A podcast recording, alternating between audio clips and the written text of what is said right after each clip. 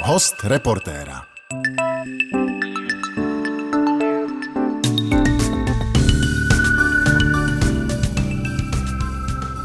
Dobrý den, zdraví vás Barbora Postráhnecká.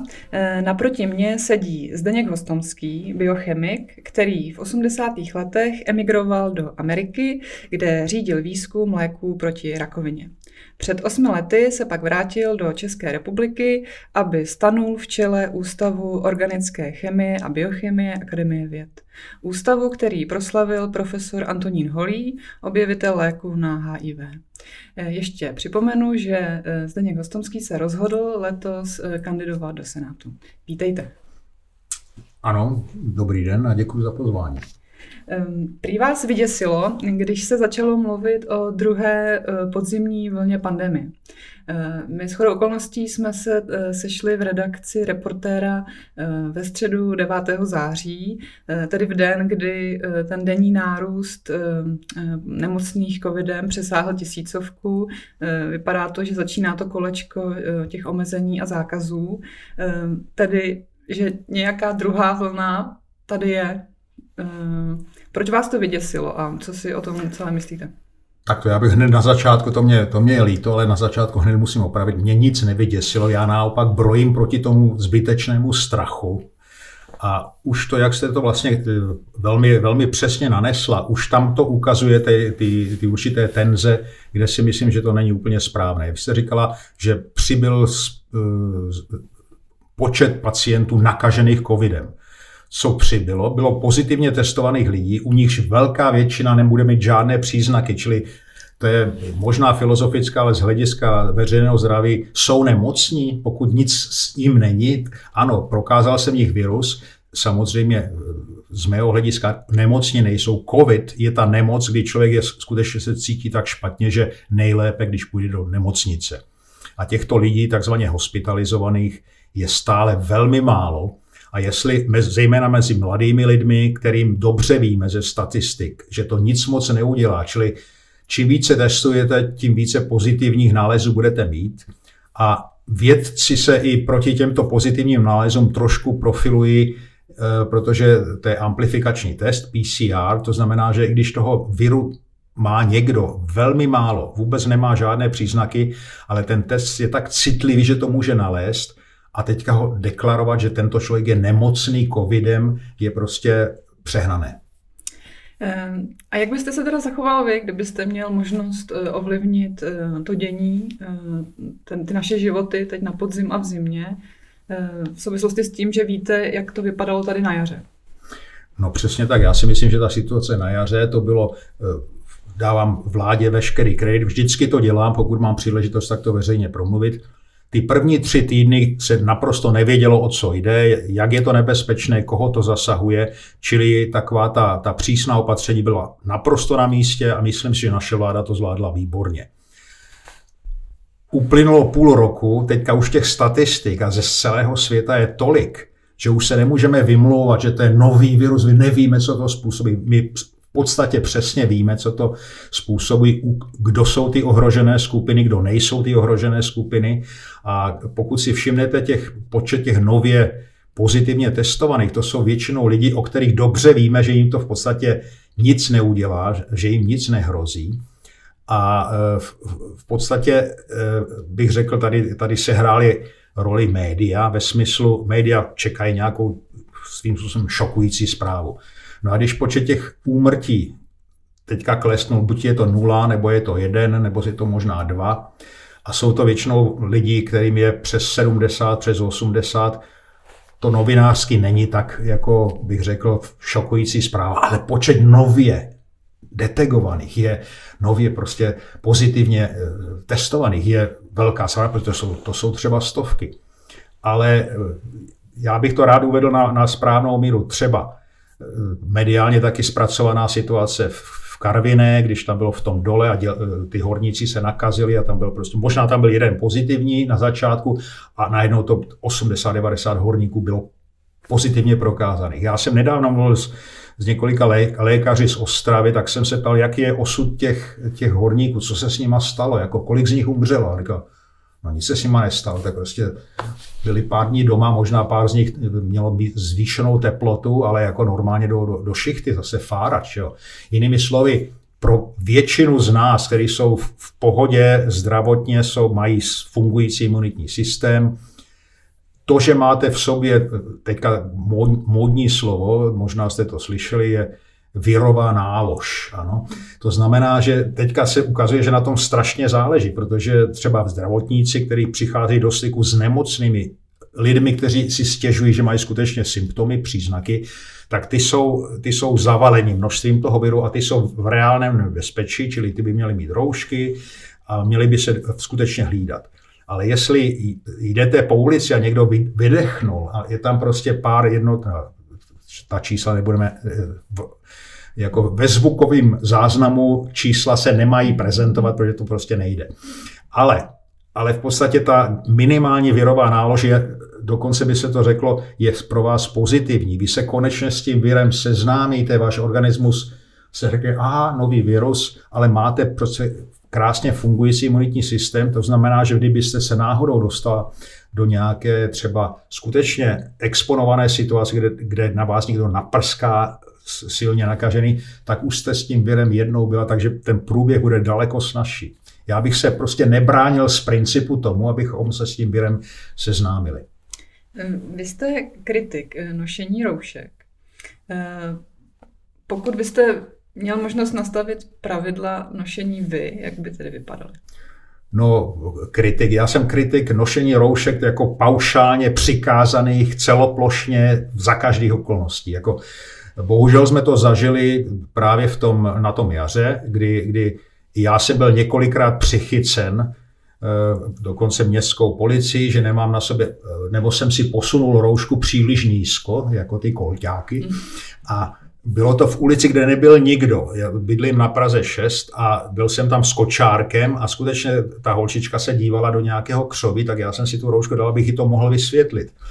A najednou se za mnou objevil policajtka, vy nemáte roušku. Já jsem říkal, no a proč bych ji měl mít? Jako, no tady zanecháte stopu viru, že a někdo třeba pojede, a já jsem říkal, dobře, ale mně bylo jasné, nemá cenu debatovat vědecké záležitosti s panem od policie, který to myslel. Dobře, já jsem mu říkal, podívejte se, já vůbec to nebudu jako zpochybňovat, děláte svou práci, ano, udělal jsem chybu, já si tu roušku nasadím, ale to je něco, to je příklad nařízení, kde to nedává naprosto žádný ani vědecký, ani racionální smysl a naopak ta vláda, pokud udělá takováto rozhodnutí, riskuje, že nebude brána vážně, že to v podstatě ty lidi budou při každé příležitosti ignorovat.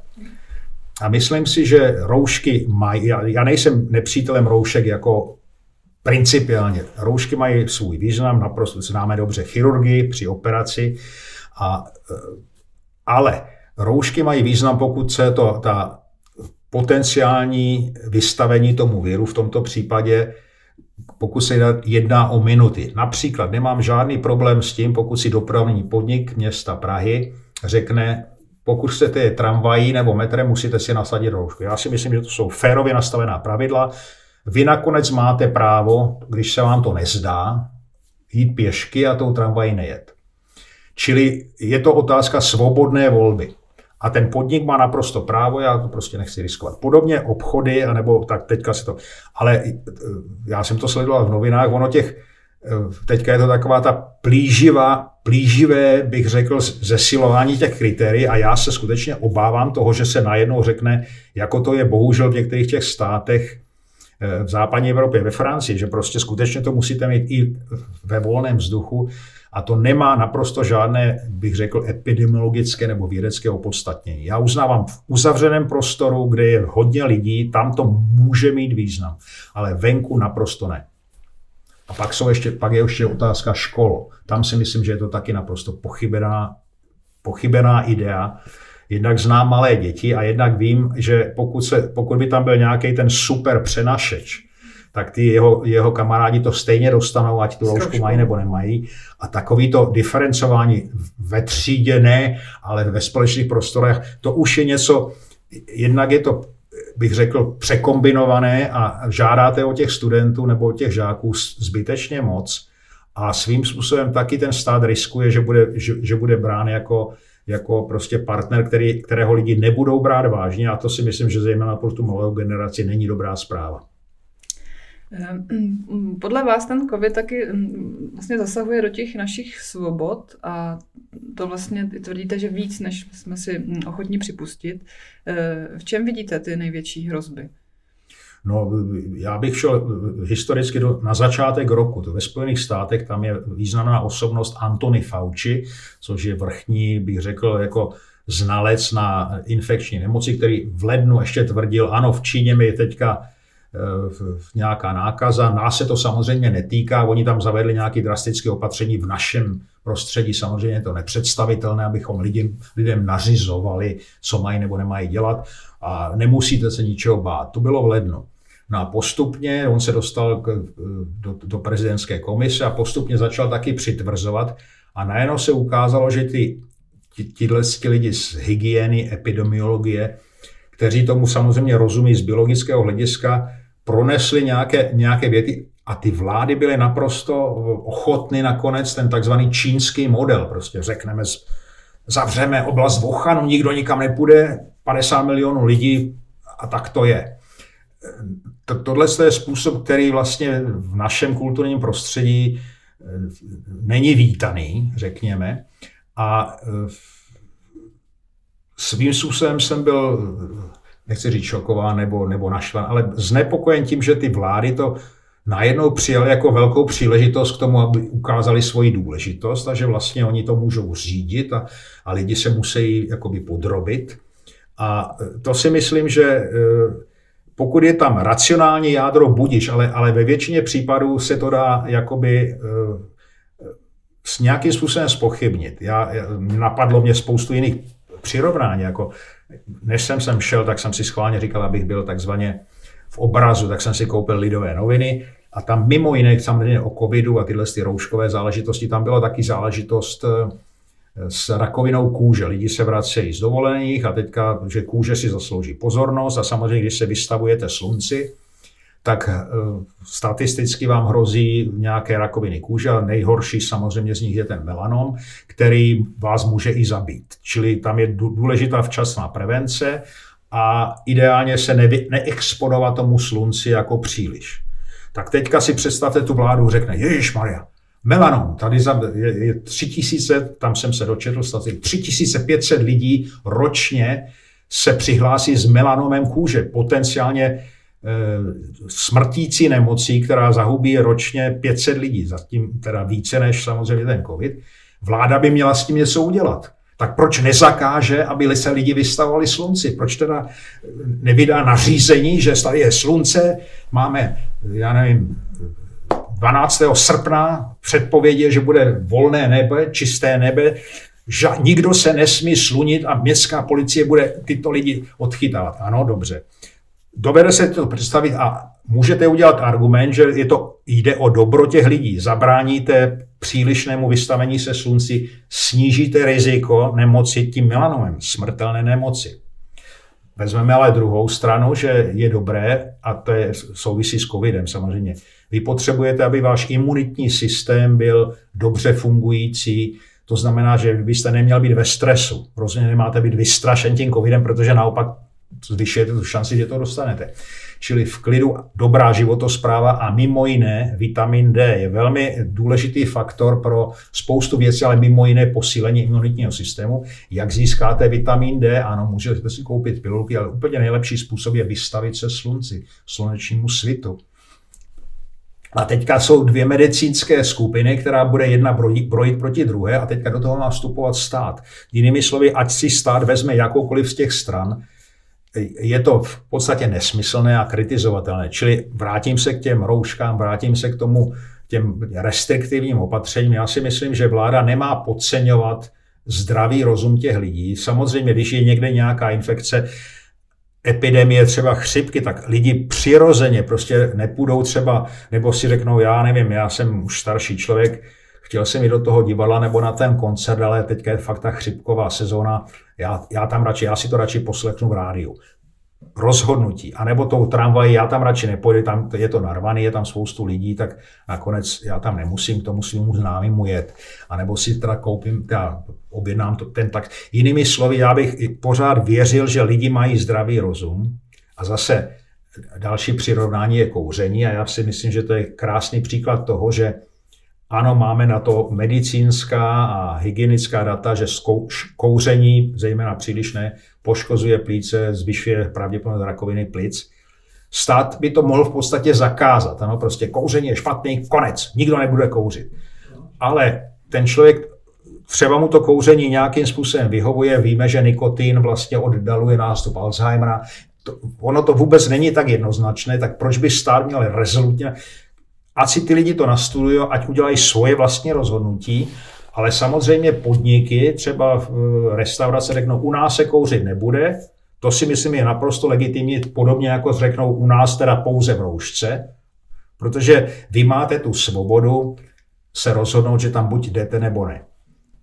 Já myslím, že to překročení toho prahu, kde už to zasahuje do těch občanských svobod, je, když se to dá plošně, kdokoliv vyjde ven na ulici, musí mít roušku. To už je prostě, protože vy nemáte jinou možnost. Vy máte možnost pouze domácí vězení, anebo teda riskovat, že vás městský strážník prostě zavře do vězení. A to je omezení základní lidské svobody pohybu. A tady bych na tom trval. Vy jste minulý týden oznámil svou kandidaturu do Senátu. Jak velkou roli v tom hrála ta pandemie a to dění okolo ní? No, úplně upřímně odpovím, byla to takzvaná poslední kapka, protože já jsem v podstatě nikdy neměl takové jako politické ambice, aktivní politiky. Já jsem politickou situaci sledoval, přiznám se, že zejména v těch Spojených státech nebo jako geopoliticky. U nás mě to připadalo trošku jako takzvaný malý rybník, ale občas člověk se tomu neubrání. A když jsem se vrátil právě ze Spojených států a tady jsem začal tu kariéru profesní v Ústavu organické chemie a biochemie Akademie věd jako ředitel ústavu, tak najednou jsem z té původní euforie, jak je to u nás krásné, ta svoboda, když jsem emigroval, to samozřejmě naprosto neslýchané, že byste si prostě zajeli do Vídně a nemusíte mít výjezdní doložku třeba. Takže to je úžasné, takže, ale z této euforie najednou na mě dopadaly věci, které jsem si říkal, to snad není možné, že to tady ještě je. Já bych to shrnul do slov byrokracie a dokonce bych řekl stále rostoucí, protože to jsem vždycky stotožňoval s tím bývalým režimem. Na všechno razítko potvrzení, nikdo vám nedůvěřuje, automaticky ten systém předpokládá, že chcete podvádět a vy se musíte z toho nějakým způsobem prokázat, že ne, že fakt máte všechno doloženo. A další věc, my jsme na ústavu dělali rekonstrukci a tak jsem se dostal do toho stavební povolení. Prostě úplně bych řekl takový byzantinský systém 50 razítek, chodit z úřadu na úřad a přitom dokonce i naše vláda to bere už jako problém, protože z těch 180 států, kde se to měřilo, my jsme asi na 156. místě, jak dlouho trvá získat stavební povolení. Čili jsem si říkal, ta byrokracie a tyhle nesmyslně nebo nešťastně nastavené zákony, to je prostě, to jde proti nám. Takže já jsem se v tom vědeckém prostředí setkával často se situací, že z jedné strany je tlak vlády, musíte tu vědu, dáme vám na to peníze, ale musíte být světově významní, nějaké nové léčivo, aby nám to pomohlo a kompetitivní, tak výborně, to jsme brali jako takzvanou challenge.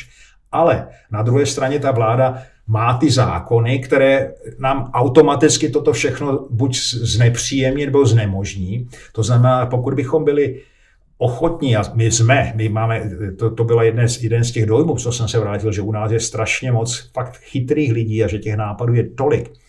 Ale jako kdybyste jeli na olympiádu a měli byste reprezentovat Českou republiku ve velkých závodech, ale každý závodník z naší strany by byl, že musí dostat na záda prostě 20-kilový ruksak s různýma potvrzeníma, že prošel tréninkem a že to je všechno tak a že má všechny razítka, jak má.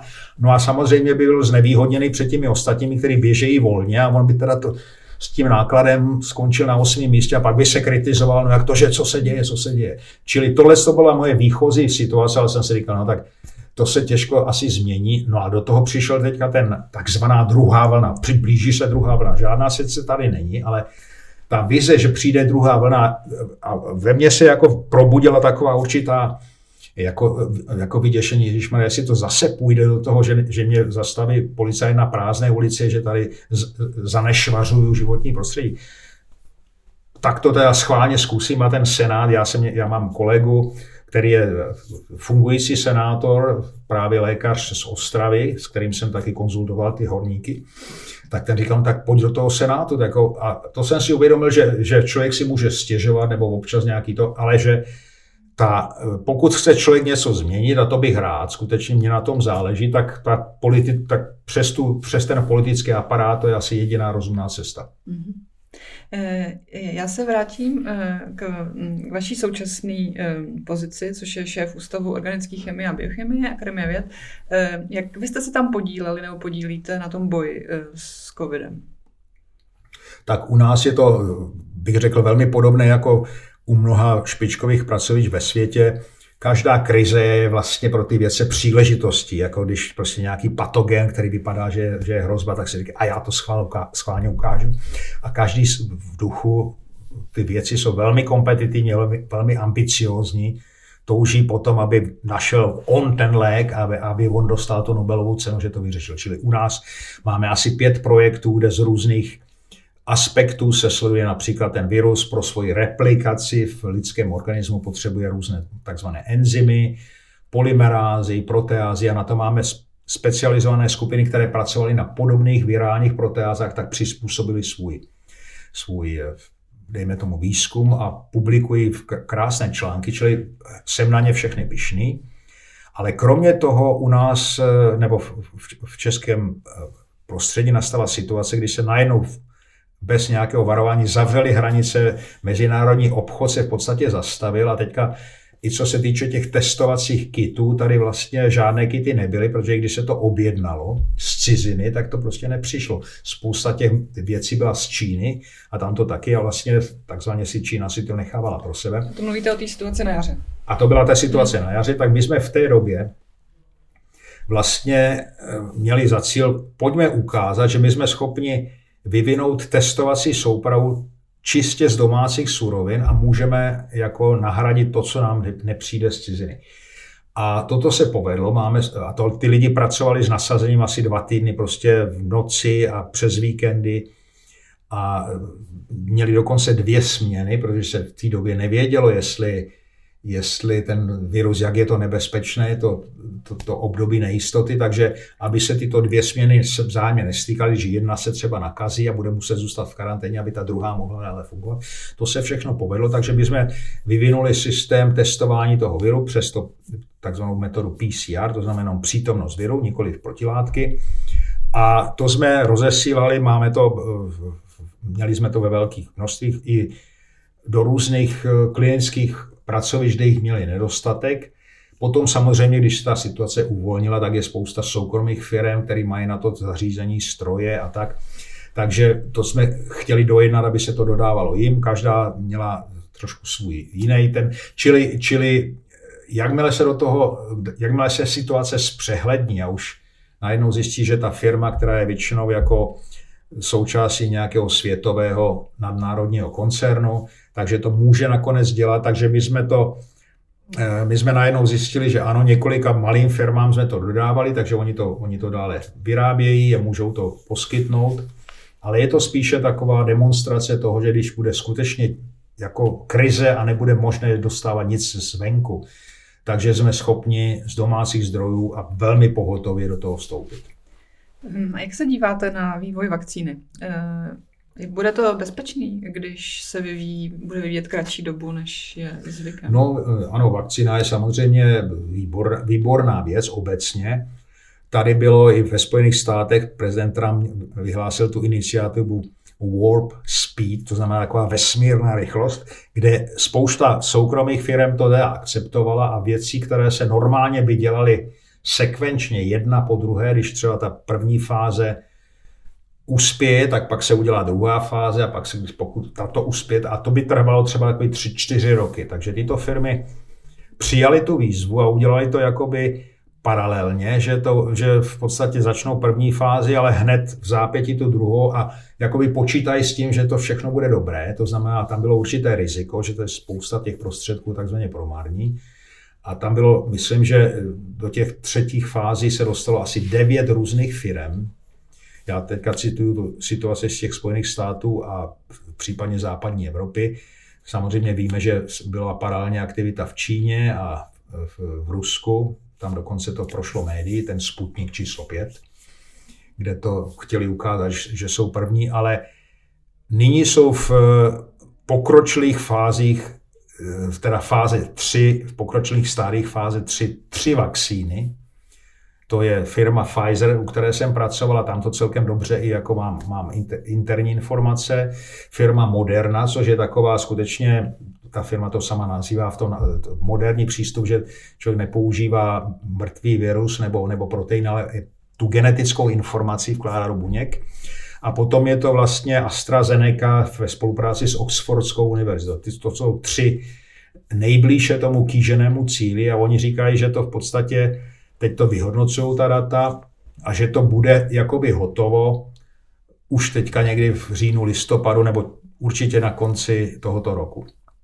Je to podle mě úžasný úspěch. Samozřejmě je to, ta situace je naprosto politizovaná, protože prezident Trump má oponenta a vlastně součástí toho politického boje je zpochybnění těch vakcín a ten argument je, vy jste na to příliš tlačil jako prezident a ty firmy vlastně kompromitovaly tu bezpečnost, takže teďka vlastně ty vakcíny nebudou bezpečné. Ty soukromé firmy, které vyvíjely, se dušují, že to tak vůbec není, že přeci jejich čistě komerčním zájmem není dát lidem něco, co bude nebezpečné a tím si je úplně zdiskreditují do budoucna, čistě jako business model to nemůže fungovat. Čili ano, není to vyzkoušeno dlouhodobě, ale prošlo to všema těma standardníma, dejme tomu, testy a všechny tyto věci tam de facto jsou, ale neuplynul dostatečný čas, aby se to jako ustálilo a znovu jako potvrdilo a tak, což nebude hrozit. Já si myslím a paradoxně, že ta vakcina je samozřejmě mediálně i teďka jako brané jako v úvozovkách všelek a jakmile tady bude vakcína, všechno bude vyřešeno. Já si myslím, že je daleko praktičtější se zaměřit na léky, kterých je zapotřebí daleko méně, protože ty léky jsou ve skutečnosti důležité pro toho člověka, který je nemocný, který má těžký průběh, je hospitalizován a tam skutečně záleží na tom, aby, nedej bože, neumřel, ale aby místo toho, aby zůstal 2 týdny v nemocnici, a jsou léky, ten Remdesivir je dobře známý, anebo i léky, které svým způsobem ovlivní ten imunitní systém, že místo, aby zůstal ty 2 týdny v nemocnici, tak zůstane jenom 5 dní. Už to je teda obrovský pokrok a to si myslím, že je daleko praktičtější, protože ta vakcína by byla v vozovkách účinná, tak to mluvíme o téměř milionech lidí, aby byli vakcinováni a tolik ta vakcina tady ani nebude. I když bude, někde bude, ta firma ji bude mít. Nebude dostupná všude. Nebude dostupná v těch množstvích všude. A pokud bude dostupná, naše vláda o tom taky jedná, že by jako přednostně, a to si myslím, že je naprosto oprávněné, ty takzvané rizikové skupiny, které jsou dobře definované, komorbidity nebo lidi, kteří mají třeba cukrovku nebo plicní onemocnění nebo nádorového onemocnění třeba v remisi u těch plicních nemocí a nebo lidi, kteří jsou starší a už jsou takzvaně velmi, velmi ohroženi, tak ty by tu vakcínu měli dostat přednostně samozřejmě. No ale vy sám třeba byste si ji nechal aplikovat. Tak to, já bych ji nerad ubíral někomu, kdo ji potřebuje, ano. Abych si ji přednostně vzala, to ne já. Já spíš myslím, zase se vracím k těm rizikům. Přece jenom... ale takto, já jsem naprostý zastánce vakcín, to znamená, já si každý rok pečlivě beru vakcínu proti chřipce, i když ta samozřejmě, tam je to riziko určité, že se ten vývoj té vakcíny nestrefí, protože vy musíte předvídat, jaký kmen to bude vlastně, což se ne vždycky podaří, ale třeba letos, nebo ta poslední chřipková sezóna, to se strefilo velmi dobře. Takže já si tu vakcínu beru a dokonce nedávno jsem si dal vakcínu, to s tím sice nesouvisí, ale proti klíšťové encefalitidě, taky od firmy Pfizer, je to relativně drahé a ta pravděpodobnost, že bych byl kousnutý infikovaným klíštětem a dostal tuto encefalitidu je minimální, ale přesto jsem si tu vakcínu dal, protože pokud ta vakcína je k dispozici, si myslím, že je to, a pokud můžu využít tohoto prostředí určité osvětě, vakcíny fungujou, berte si je, lidi. Ale normálně se vakcína vyvíjí jak dlouho? No typicky, protože ten tlak není až tak jako bezprostřední, tak je 3-4 roky. A teď to teda bude rok. A to opravdu jde zkrátit, ale vyhnout se riziku? No takto, jako vyhnout se rizikům, to je velmi, velmi ambiciózní cíl, protože pokud je váš cíl mít nulové riziko, tak téměř nic nebude fungovat. Ani autem nemůžete se nikam dopravit a vzít si taxika, v podstatě to riziko je reálné. Ano? To znamená, že říci, já si tu vakcínu nebudu, pokud mám naprosto zaručeno, že mě nic nebude, to dost dobře není možné, protože každý člověk geneticky a jak ten jeho imunitní, protože vakcína je de facto stimulace vašeho imunitního systému, tak aby budoucno, když bude třeba ten virus, přijde a bude tímto virem nakažen, aby mu odolal.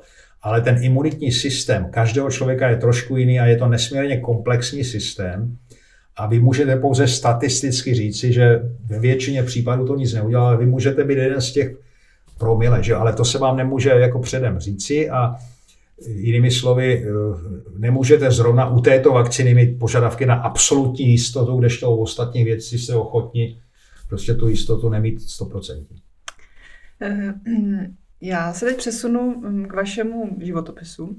Vy jste v roce 1985 odjel na stáž do Ameriky. O 2 roky později jste tam emigroval. Jaké to pro vás bylo? Tehdy vám bylo 33 let. Tak jak rychle jste se tam... Ano. Jak rychle jste se tam rozkoukal? Ne, tak jako já jsem byl skutečně na té stáži, už to bylo vlastně obrovský štěstí, protože v té době to bylo většinou podmíněno členstvím komunistické straně a to já jsem prostě, to bylo jasné, tudy cesta nebere, ale ten náš ústav, kde jsem byl, Ústav molekulární genetiky, měl velmi, velmi silného ředitele, akademik Říman, který byl členem ústředního výboru, takže on držel určitou ochranou ruku, takže já v podstatě tomu musím dát ten kredit. Ano, byl to komunista, ale o tu vědu mu šlo, takže já jsem skutečně se dostal do těch Spojených států a protože mluvíme o těch nákazách, o těch věrech, tak já jsem tam byl nakažen tím věrem. Řekněme tomu svobody a toho svobodného bádání a takové jako, co mě tam naprosto okouzlo, že pokud chcete něco dělat a jste ochoten pracovat tvrdě, tak ten systém vás netlačí zpátky, počkejte, nevyskakujte, ale vy chcete ještě více, no tak tady to je. Takže tam naopak to riziko psychologické je, že ty lidi se upracují k smrti, že dostanou syndrom vyhoření, protože nejezdí na dovolené a tak on je pořád fascinovaný, vtažený do toho. Jsou takové typy, ne, že bych takový byl, ale to mě teda, že u nás typicky, když já potřebuju nějakou chemikálii, protože tohle se potřebuju, já ten experiment, a oni řeknou, no tak si to naplánujte a to máme jednou za rok a bude to dovoz, tak si počkejte, no. Že a mezi tím to nadšení prostě uplyne a pak tu chemikálii, to v minulosti tak bylo. Dostanete a už jste zapomněl, na co se to vlastně potřebovalo, ještě v té Americe, což mě okouzilo, bylo, vy to potřebujete, tak tady to je. A jděte do toho. No, pak jsem se vrátil do Česka, to jsem zjistil, Československo, a to bylo už skutečně tristní, protože ta cesta zpět byla vlastně velmi, velmi náročná, abych se do toho systému, jakože o nic vlastně nejde a předstíráme, že pracujeme a tak a vláda předstírá, že nás platí, to byly takové ty dubové žertíky.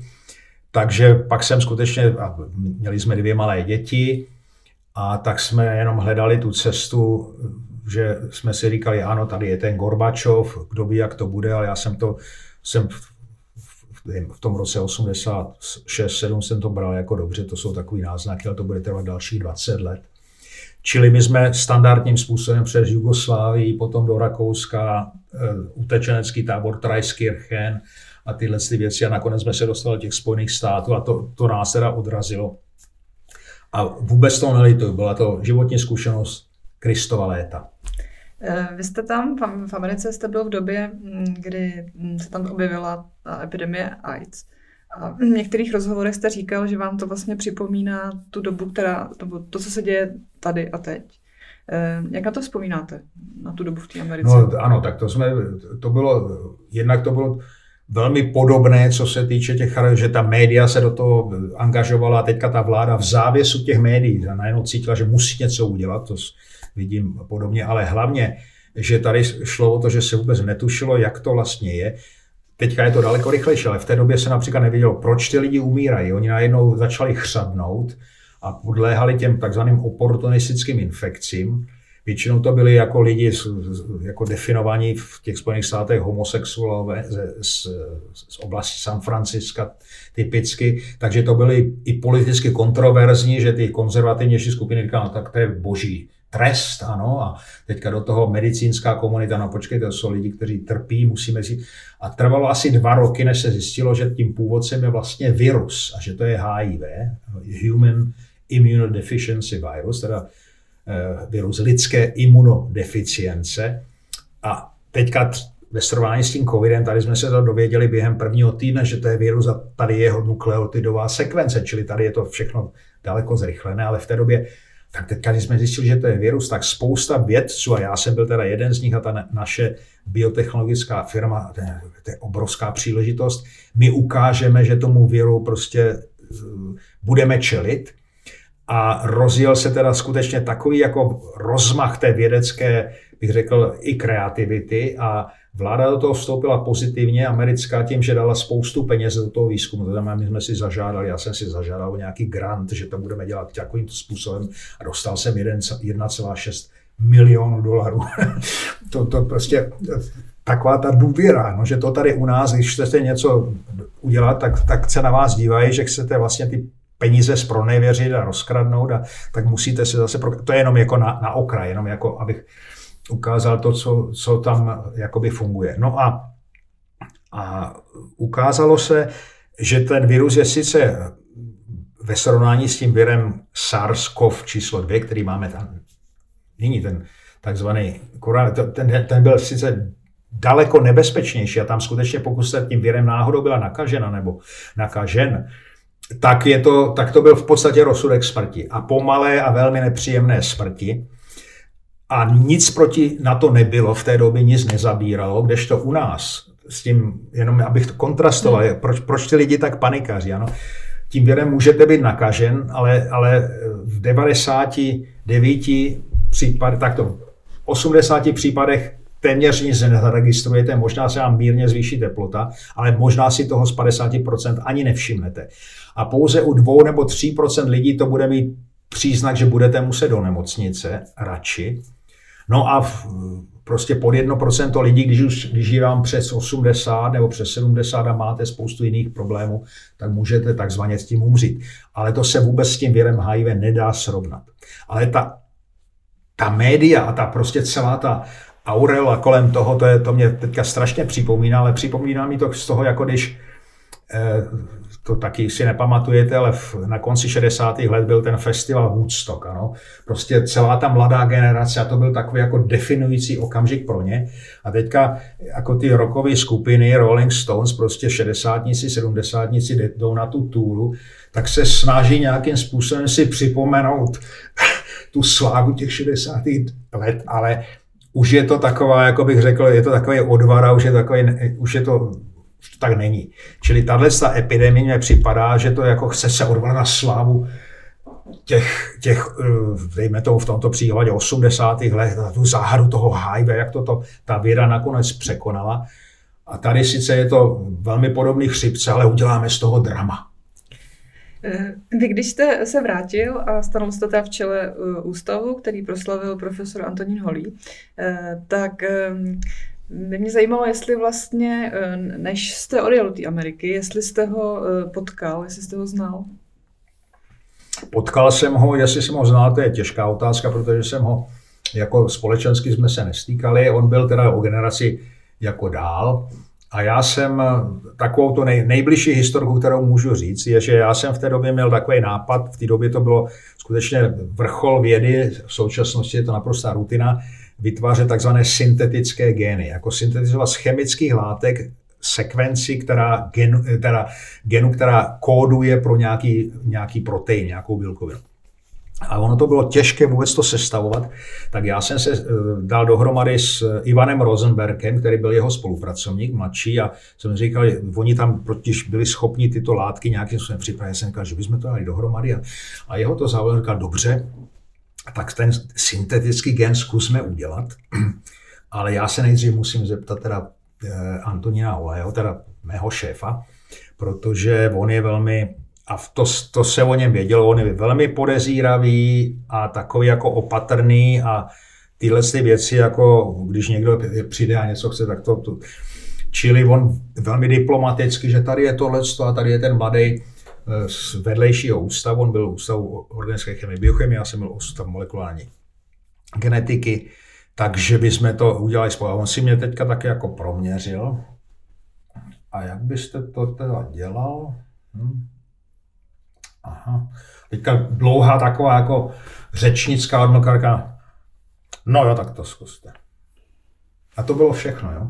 To znamená, a ten Ivan Rosenberg říká, tak jdeme do toho, jo. Čili asi takto, jo, to byl asi ten nejbližší kontakt s ním. Pak jsem ho několikrát viděl na konferenci, když byl už celebritou, co se týče, že ten jeho preparát skutečně, tohle to bylo samozřejmě všechno předtím.